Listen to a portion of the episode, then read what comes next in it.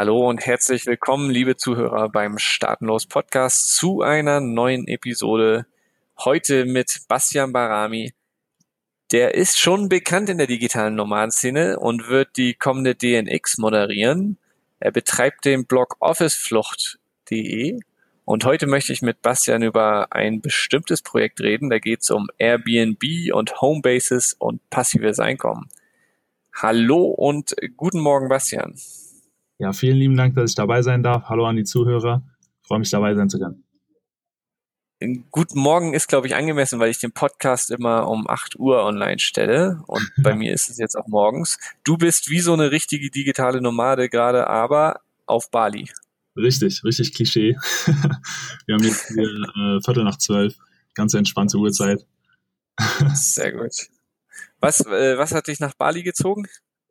Um, ähm, ich bin jetzt in den letzten zweieinhalb Jahren zum fünften Mal auf Bali tatsächlich.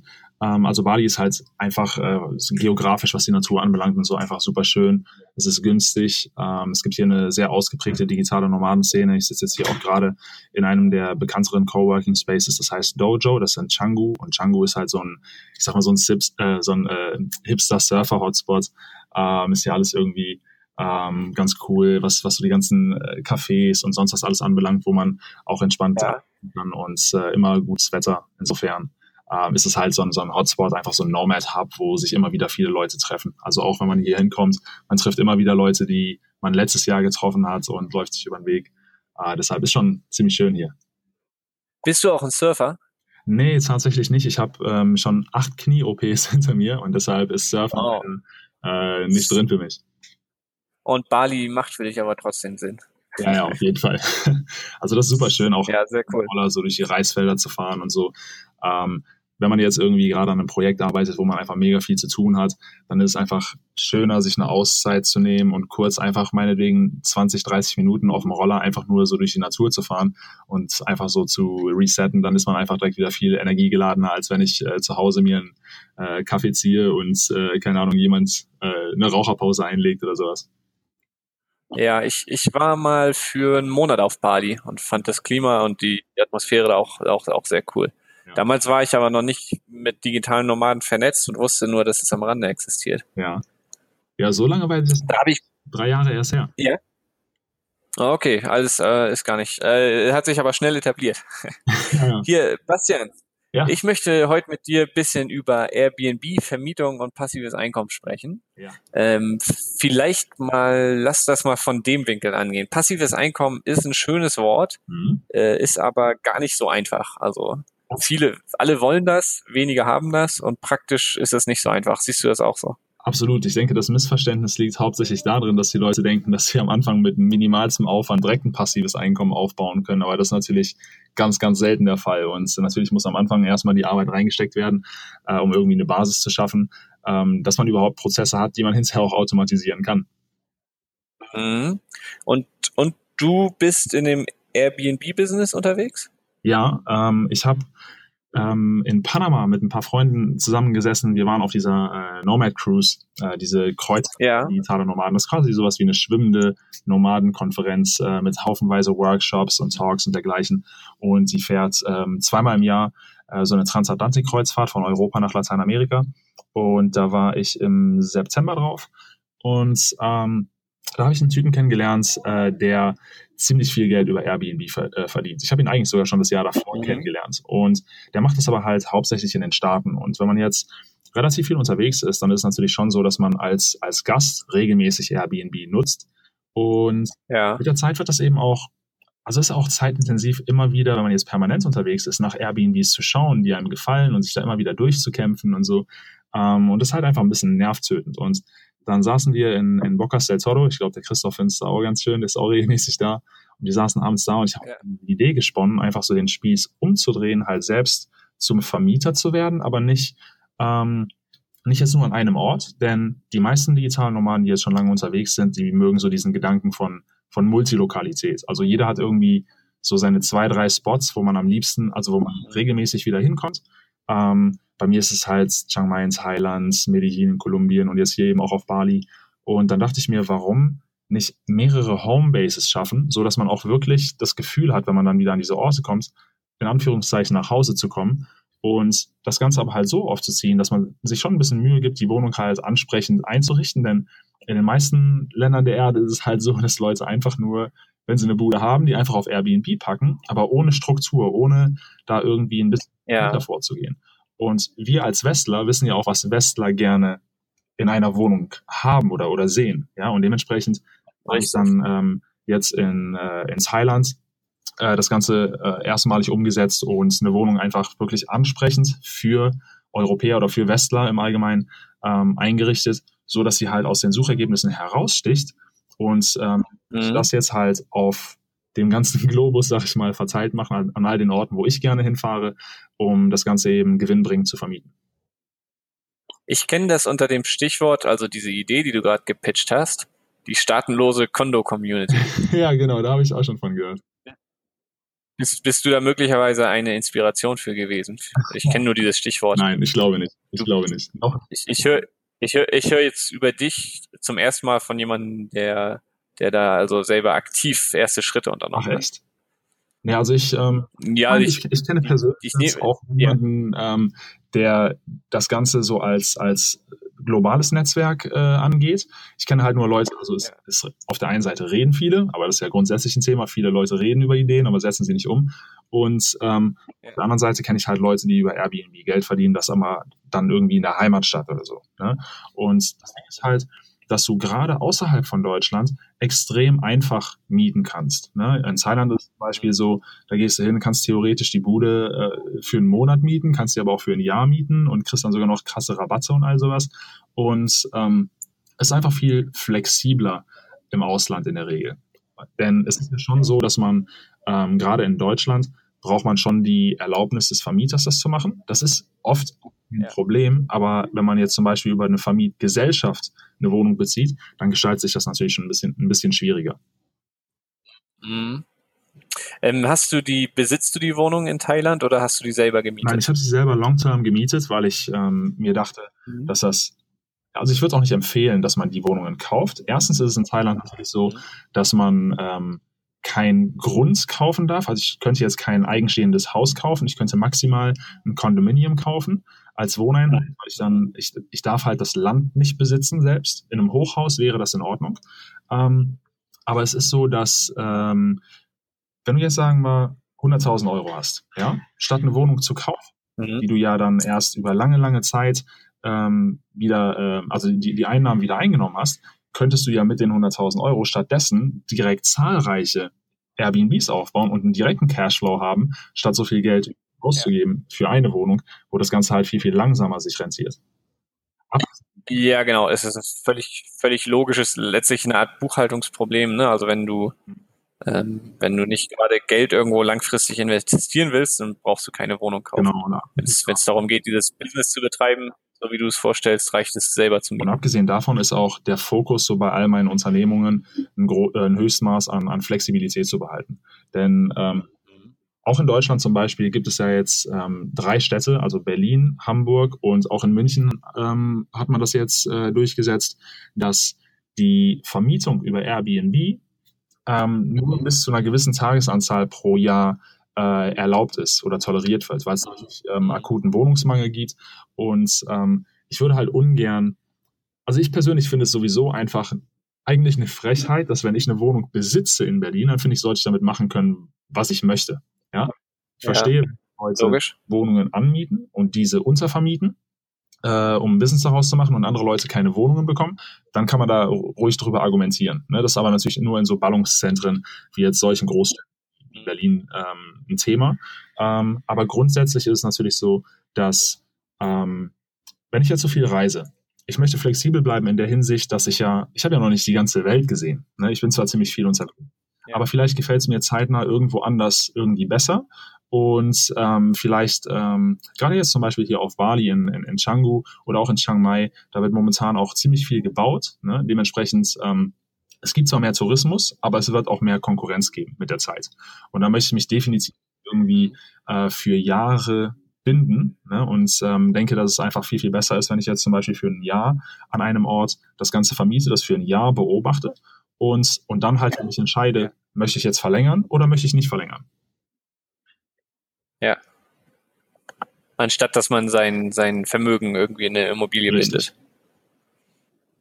Äh, und das heißt, was du machst, ist, du richtest sie dann, ich nehme an, einigermaßen modern oder, oder, oder sehr luxuriös genau, sogar ein. Also es ähm, wenn ich jetzt nicht gerade irgendwie in einem äh, Fischerdorf in Nicaragua oder sowas bin, dann gibt's auch in, ähm, also ich würde grundsätzlich das Ganze schon lieber an Orten machen, wo es ähm, städtisch ist, ne? weil du findest dann halt in der Regel in diesen Städten auch ohne weiteres Einrichtungshäuser, die ähm, oft äh, so Firmen wie Ikea oder so in wenig nachstehen. Ne? Also zum Beispiel in Thailand gibt's ja, in der logisch. Richtung.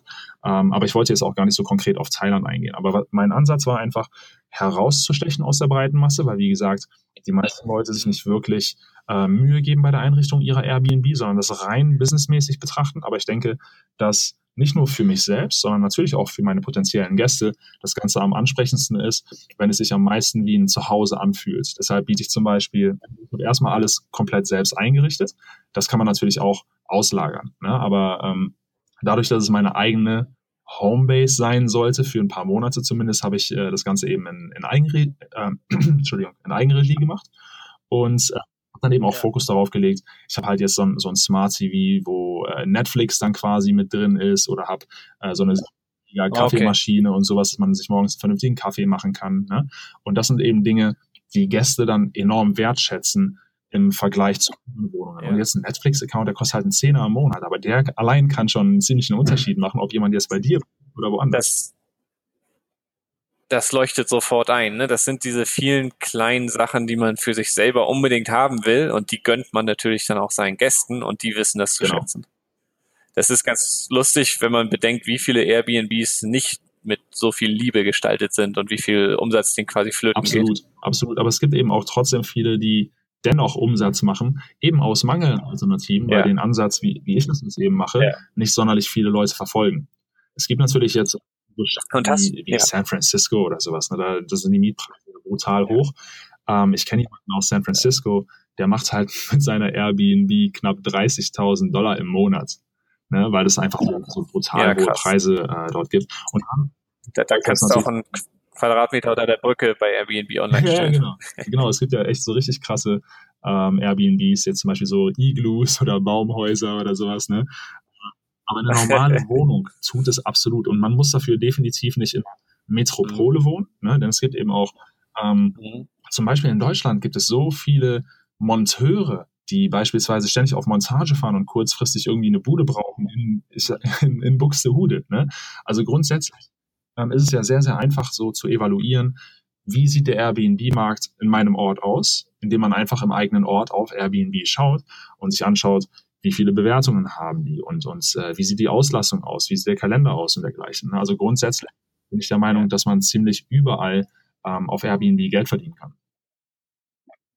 Ja, sehr cool. Ähm, wie viel nutzt du die Wohnung selber? Wie viel wird vermietet? den ersten Monat, wo ich es äh, eingerichtet habe, habe ich selbst drin gewohnt, beziehungsweise ich habe ähm, die Wohnung selbst, die, die war vermietfertig. Ich habe eigentlich noch bei Freunden äh, parallel gewohnt. Ich habe den, den ersten Monat habe ich mir ein bisschen Zeit gelassen, habe die ersten zwei Wochen mich gar nicht drum gekümmert, habe nur erstmal den Vertrag unterschrieben. Aber grundsätzlich von der Idee bis zur bis, bis zu den ersten Gästen sind tatsächlich nur drei Wochen äh, effektive Zeit vergangen. Ne? Und ähm, ich bin jetzt ähm, gerade, wie gesagt, auf Bali und vermiete das Ganze jetzt äh, in meiner Abwesenheit, dadurch, dass es halt mittlerweile haufenweise ähm, Tools um Airbnb herum gibt. Das sind quasi so externe Tools, die zum ja. ähm, die, äh, die Preise ständig ähm, anpassen. Ne? Denn es ist ja so, dass ähm, also es gibt mittlerweile Tools, die quasi schauen, wie viele Flüge kommen zum Beispiel in die Stadt und was für Veranstaltungen äh, finden in der, in der Stadt statt, so dass sie quasi auch orientieren ja. an, an Hotelpreisen, weil die das natürlich alle, auch alle auf dem Schirm haben. Denn wenn man nicht so regelmäßig die Preise entsprechend der Saisonalität oder der Events und dergleichen anpasst, lässt man halt aufs Jahr gesehen einige tausend Euro auf dem Tisch liegen. Und ja, verstehe, das heißt, ist ja spannend. Ähm, automatische Preisanpassung, das klingt ein bisschen magisch, aber ähm, ja. logisch, ja. Cooles Tool. Und dann gibt es zum Beispiel ähm, so Automated Messaging Tools, wo ich beispielsweise ähm, so Templates vorfertige, ähm, dass die Leute ähm, bei einer Buchungsanfrage einen vorgefertigten Text bekommen, dass die Leute ähm, einen Tag vorm Einchecken einen Text bekommen, dass die Leute nochmal erinnert werden, wann der Checkout ist, äh, nach einer Bewertung gefragt wird, ähm, allerlei ja. oder beispielsweise auch, äh, dass die Kommunikation mit der Putzfrau automatisiert ist.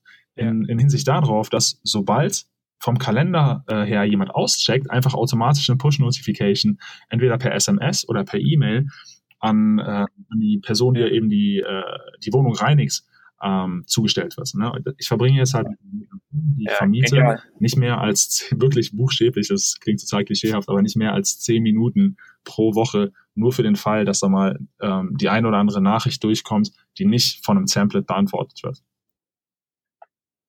Okay, also man muss sich mit dem Ökosystem, mit dem Software-Ökosystem um Airbnb auseinandersetzen und dann hat man aber diesen Luxus, dass man mit äh, potenziell wenig Aufwand sein Einkommen genau, generieren kann. Genau. Aber die eigentliche Frage, die du gestellt hast, war ja, wie, äh, wie viel ich da selber drin wohne. Ähm, werde jetzt ja. im Sommer in Deutschland sein, weil ich da halt die DNX moderiere und äh, noch auf zwei anderen Konferenzen spreche. Und dann werde ich wahrscheinlich Ende Juni wieder nach Chiang Mai gehen und äh, plane so selber so zwei Monate in etwa da zu sein. Ähm, und dann mhm. äh, schaue ich mal, ob ich die nächste Wohnung dann in Medellin aufmache, weil äh, ja, das sind halt mhm. so meine zwei Lieblingsorte und ja, während ich nicht da bin, kann ich es eben trotzdem super gut vermieten. Wie vermarktest du dieses ganze Bitte? Thema? Also ähm, vermarktest du ausschließlich über Airbnb oder hast, nutzt du auch andere Kanäle, um darauf aufmerksam zu machen, dass da eine Wohnung ist und äh, um da Gäste reinzuholen? aktuell lediglich auf Airbnb, aber ich habe mich eben auch ziemlich intensiv mit dem ganzen Algorithmus äh, auseinandergesetzt und ähm, bin halt innerhalb des ersten Monats schon komplett für die ersten drei Monate ausgebucht, habe äh, in knapp über einem Monat geschafft, schon Superhost zu werden.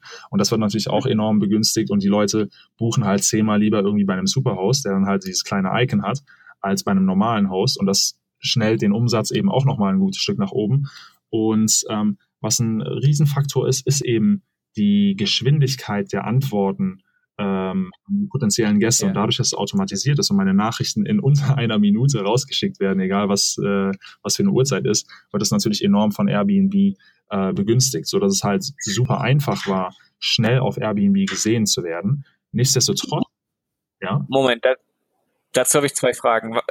Was, was ist ein Superhost und äh, wie kannst du auf jede Nachricht in unter einer Minute antworten, wenn, wenn jemand äh, zum Beispiel fragt, wo die Geschirrspülmaschine ist oder so? Okay, ein Superhost ist quasi ein, ein Status, den man als Host bei Airbnb erlangen kann, wofür man halt gewisse Kriterien erfüllen ja. muss. Man muss mindestens zehn Aufenthalte gehostet haben. Man braucht äh, 100% Commitment, also keine Absagen, wenn jetzt jemand gebucht hat ja. und ein paar andere Faktoren, zum Beispiel diese Anzahl an Bewertungen okay. und dergleichen. Mhm. Und wenn man diese Kriterien erfüllt, und es wird halt nur alle drei Monate äh, getestet, ne? ähm, viele Leute brauchen halt ja. Ähm, ja. ein Jahr oder so, um, um, um, um das zu erfüllen.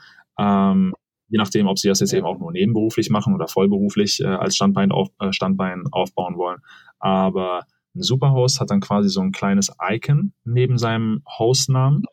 Und mhm. Leute, die Airbnb nutzen, die, die kennen das halt. Und Superhost ist dann wie so ein einfach ein erhöhte Servicequalität, eine Garantie für erhöhte Servicequalität. Und äh, Superhost-Listings werden eben auch grundsätzlich in den Suchergebnissen höher gelistet. Und das kann man halt sehr, sehr schnell erreichen, wenn man eben weiß, worauf es ankommt. Und ähm, mhm. genau, also ähm, das, das Automated Messaging, also die meisten Nachrichten, ich habe ja gesagt, manche Nachrichten, die dann halt durchkommen, die beantworte ich halt so schnell ich kann. Ne? Man hat ja auch eine Airbnb und bekommt dann halt da eben eine, eine Push-Benachrichtigung. Und jetzt, wo ich gerade in Asien bin, sehe ich sie natürlich auch direkt tagsüber in der Regel und kann dann eben auch unmittelbar darauf antworten. Ähm, aber das meiste, zum Beispiel, wenn jetzt jemand nach dem Internet, nach dem Wi-Fi-Passwort fragt, dann kannst du genau. auch ähm, Templates auflegen, wo dann quasi, wenn das Wort Wi-Fi oder Internet die automatisch ah. das Template mit der äh, mit den Zugangsdaten bekommen. Ja, ja Wahnsinn. Das ist dass, dass einfach ja. diese Tools ähm, so viele Möglichkeiten geben, das Ganze halt zu automatisieren, ist ähm, einfach enorm zuträglich, weil Airbnb dann einfach nur sieht, so wie schnell du geantwortet hast und das äh, hier den ja. ähm, natürlich einen super schnellen Service und, und Kundenzufriedenheit. Und das natürlich das A und O, gerade wenn es um Vermietung geht. Ne? Deshalb ähm, wird man da eben auch sehr schnell begünstigt. Ja, cool.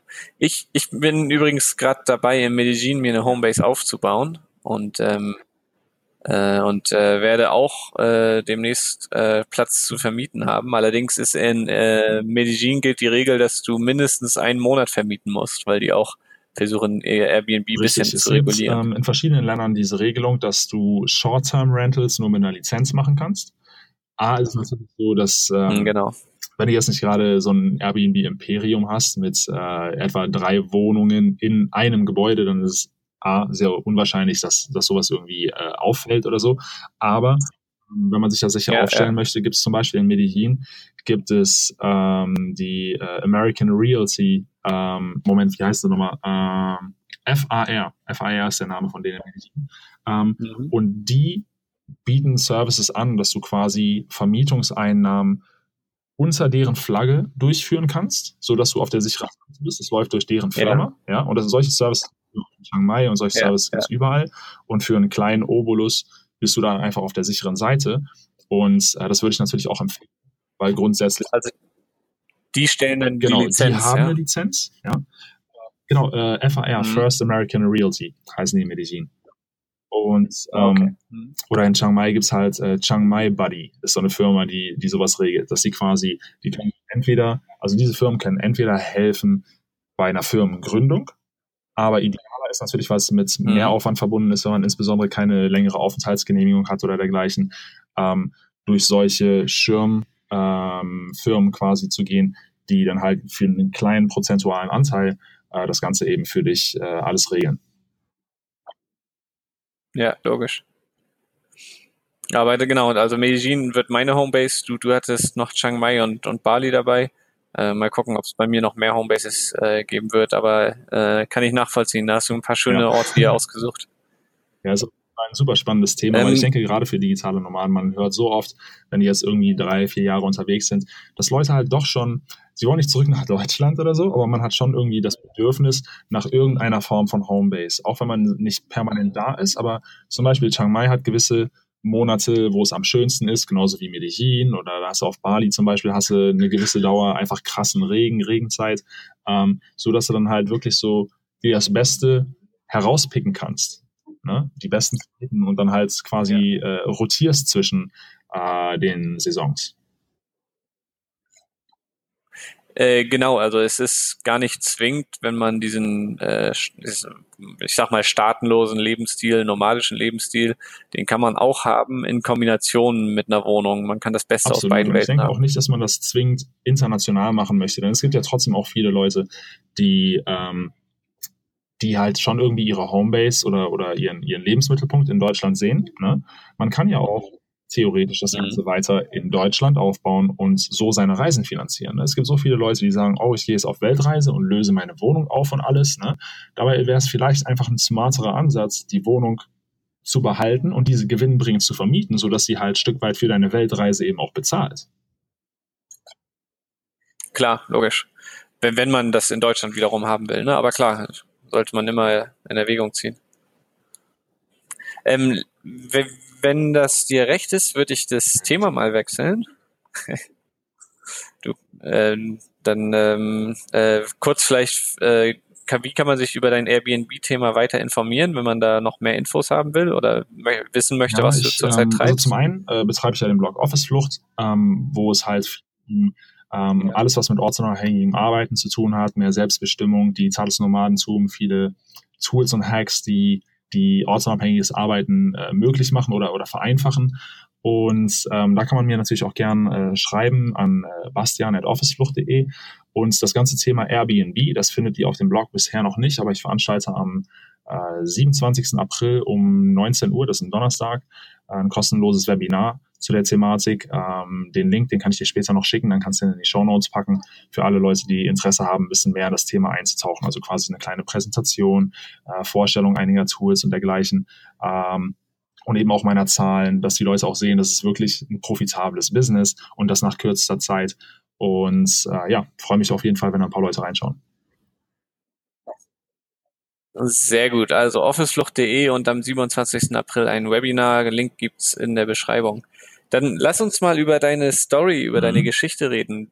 Ähm, seit wann bist du, seit wann bist du schon so unabhängig, ortsunabhängig unterwegs und, und wo hast du mal Also ich bin ähm, wirklich unterwegs seit Mitte 2015 und ähm, ich habe halt, ich habe zweimal Lehramt studiert, äh, beide Male abgebrochen, habe dazwischen eine Ausbildung zum Hotelfachmann gemacht, also null digitalen Background. Ähm, aber damals hat schon irgendwie für mich Reisen und Arbeiten eine Rolle gespielt. Nur deshalb habe ich Hotelfachmann gelernt. Und obwohl ich mich mit dieser Thematik Reisen und Arbeiten auseinandergesetzt habe, war das ein totaler Zufall, dass ich auf digitale Nomaden gestoßen bin. Ne? Und deshalb äh, ich eben auch den, den Blog ja. Office Flucht, um den Leuten halt irgendwie eine Alternative aufzuzeigen, weil einfach nicht jeder, das war bei mir eben auch Zufall, dass ich drüber gestolpert bin, obwohl mich die Thematik schon interessiert hat.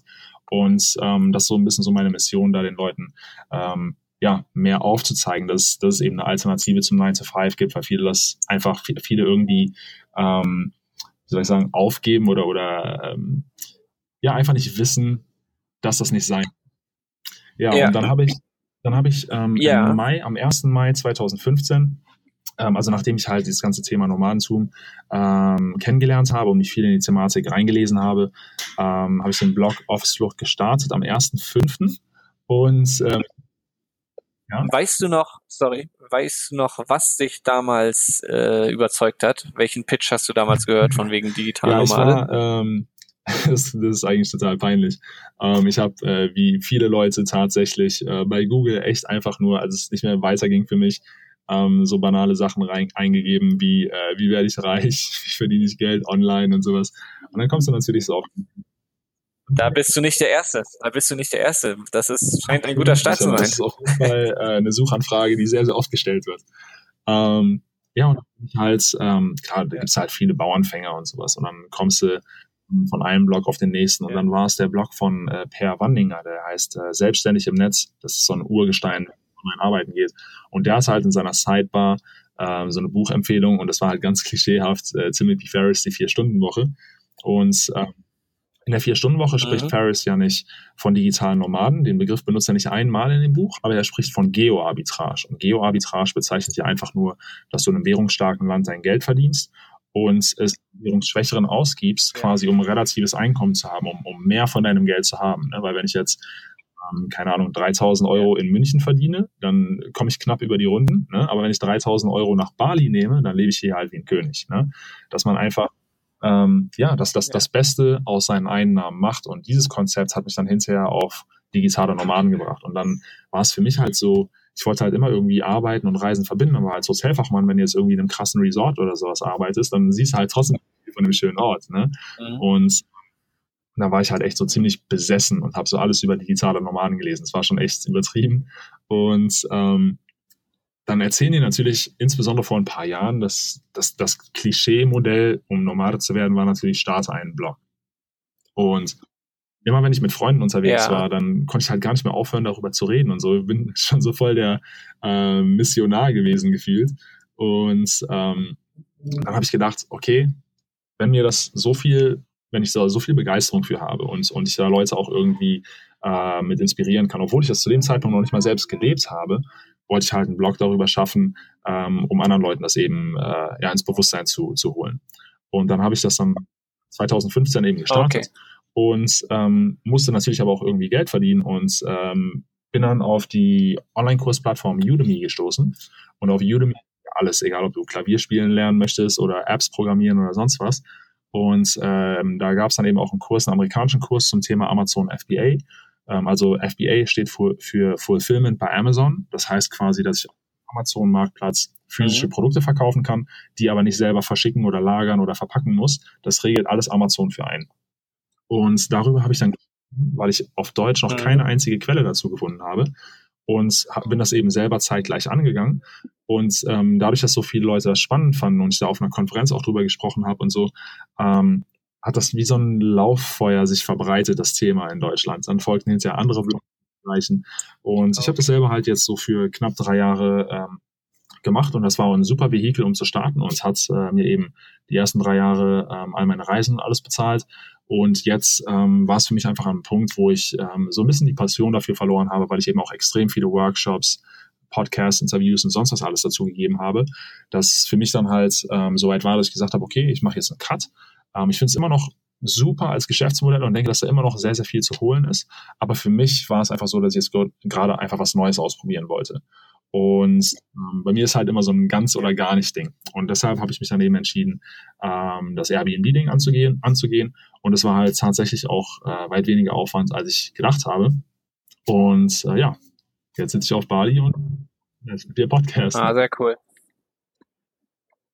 Sehr cool. Wir haben, wir haben die halbe Stunde rum. Was mich noch interessieren würde, hast du, hast du konkrete Tipps für Leute, die sich ähnlich wie du mit dem Thema theoretisch beschäftigt haben, aber vielleicht Jetzt noch nicht den entscheidenden Schritt gewagt haben?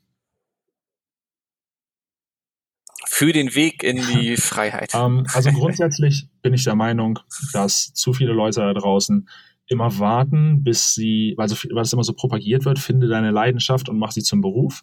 Für mich ist es heiße Luft ja, weil diese Leidenschaft, ja. die wird nicht plötzlich auf einen, äh, einen Tag dann auftauchen, dass du dann sagst, oh, das ist es jetzt und ich starte, ja, weil du weißt ja vorher nicht, was deine Leidenschaft sein wird, ja, ich meine, du musst ja erstmal Dinge angehen. Bei mir war es auch mit FBA. Ich wusste ja auch nicht, ob ich das Onlinehandel super cool finde. Die ersten Jahre fand ich es cool und dann war es eben auch etwas, was mich sehr erfüllt hat. Aber wir sind ja nicht äh, von, von, von äußeren Einflüssen äh, geschützt oder sowas. Du kannst heute Abend mit beim Abendessen sitzen, der erzählt dir von irgendwas, das gibt dir eine plötzlich ganz andere Lebensrichtung.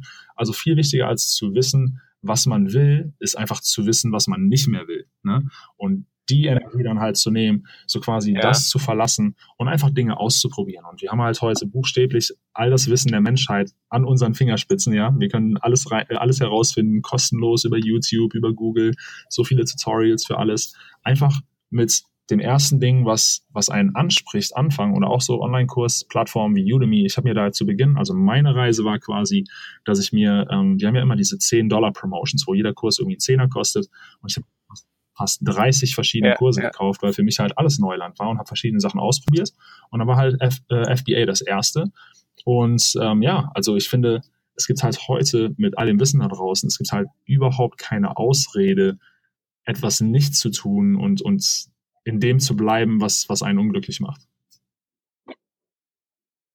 Ja, sehr cool. Das ist mal eine ganz andere Perspektive. Also gar nicht, äh, gar nicht darauf warten, bis man seine Leidenschaft unbedingt realisiert, sondern unbedingt. auch einfach mal loslegen, ausprobieren. Ja. Äh, ändert sich sowieso. Cool. Bastian, ich bedanke mich ja, ganz herzlich für das Gespräch. Und unseren Zuhörern vielen Dank fürs Dabeisein. Bis zum nächsten Mal.